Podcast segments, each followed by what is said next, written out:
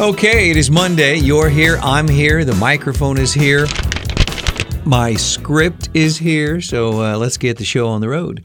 I'm Don Barry. I have kind of a sunburn today. I was out uh, watching the Canaries play baseball yesterday. Good ball game. They uh, they won 12 to 8. Now they're uh, on the road for a few days here.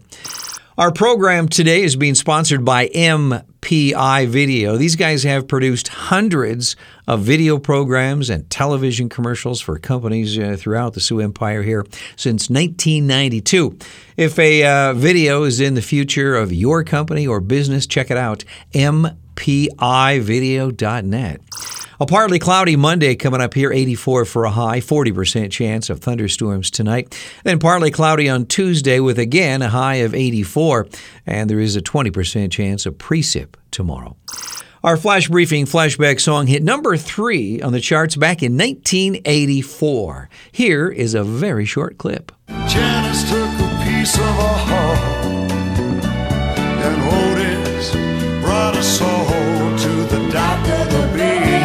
you think you know it? I will play the song and uh, name the artist in a bit here. On our celebrity birthday list for June 28th, Elon Musk is 50 today. Mel Brooks, that guy is 95 today. My Pillow person Mike Lindell is 60 today. John Elway of Denver Bronco fame is 61. Looking back on this day in history for June 28th in 1974, Wings released this single, Band on the Run. In 1992, two earthquakes, including the third strongest in U.S. history, rocked California. The strongest was 7.4 on the Richter scale. The movie Pirates of the Caribbean, The Curse of the Black Pearl, was uh, released on this day in 2003. That starred Johnny Depp and uh, Keira Knightley. And in 2017, on this day, the movie Spider Man Homecoming, starring Tom Holland, Michael Keaton, and Robert Downey Jr., premiered in Los Angeles.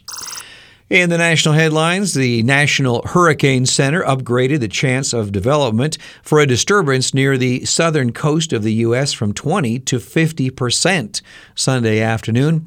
The area the uh, National Hurricane Center is keeping an eye on is about 500 miles east southeast of the Georgia and South Carolina border. According to a new report, the developers of the Miami condo tower that collapsed were once accused of paying off local officials to get permits for the site, which needed $15 million in repairs just to bring it to code. 156 people still remain missing. Olympic hammer thrower Gwen Berry, after the national anthem began playing during her medal ceremony in the U.S. Olympic track and field trials on Saturday, turned her back to the American flag before eventually covering her face with a black t shirt with the words activist athlete printed on the front.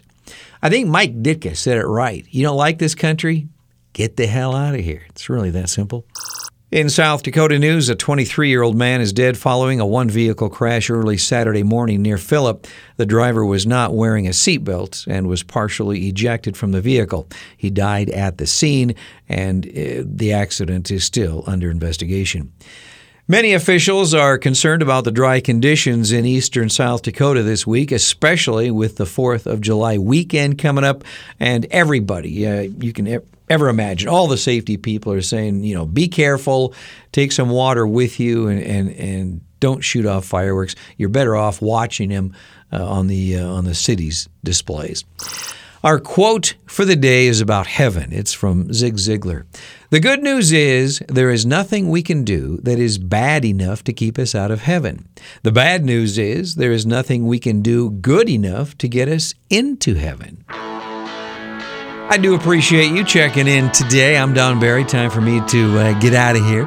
Our flash briefing flashback song is from 1974 The Righteous Brothers and Rock and Roll Heaven.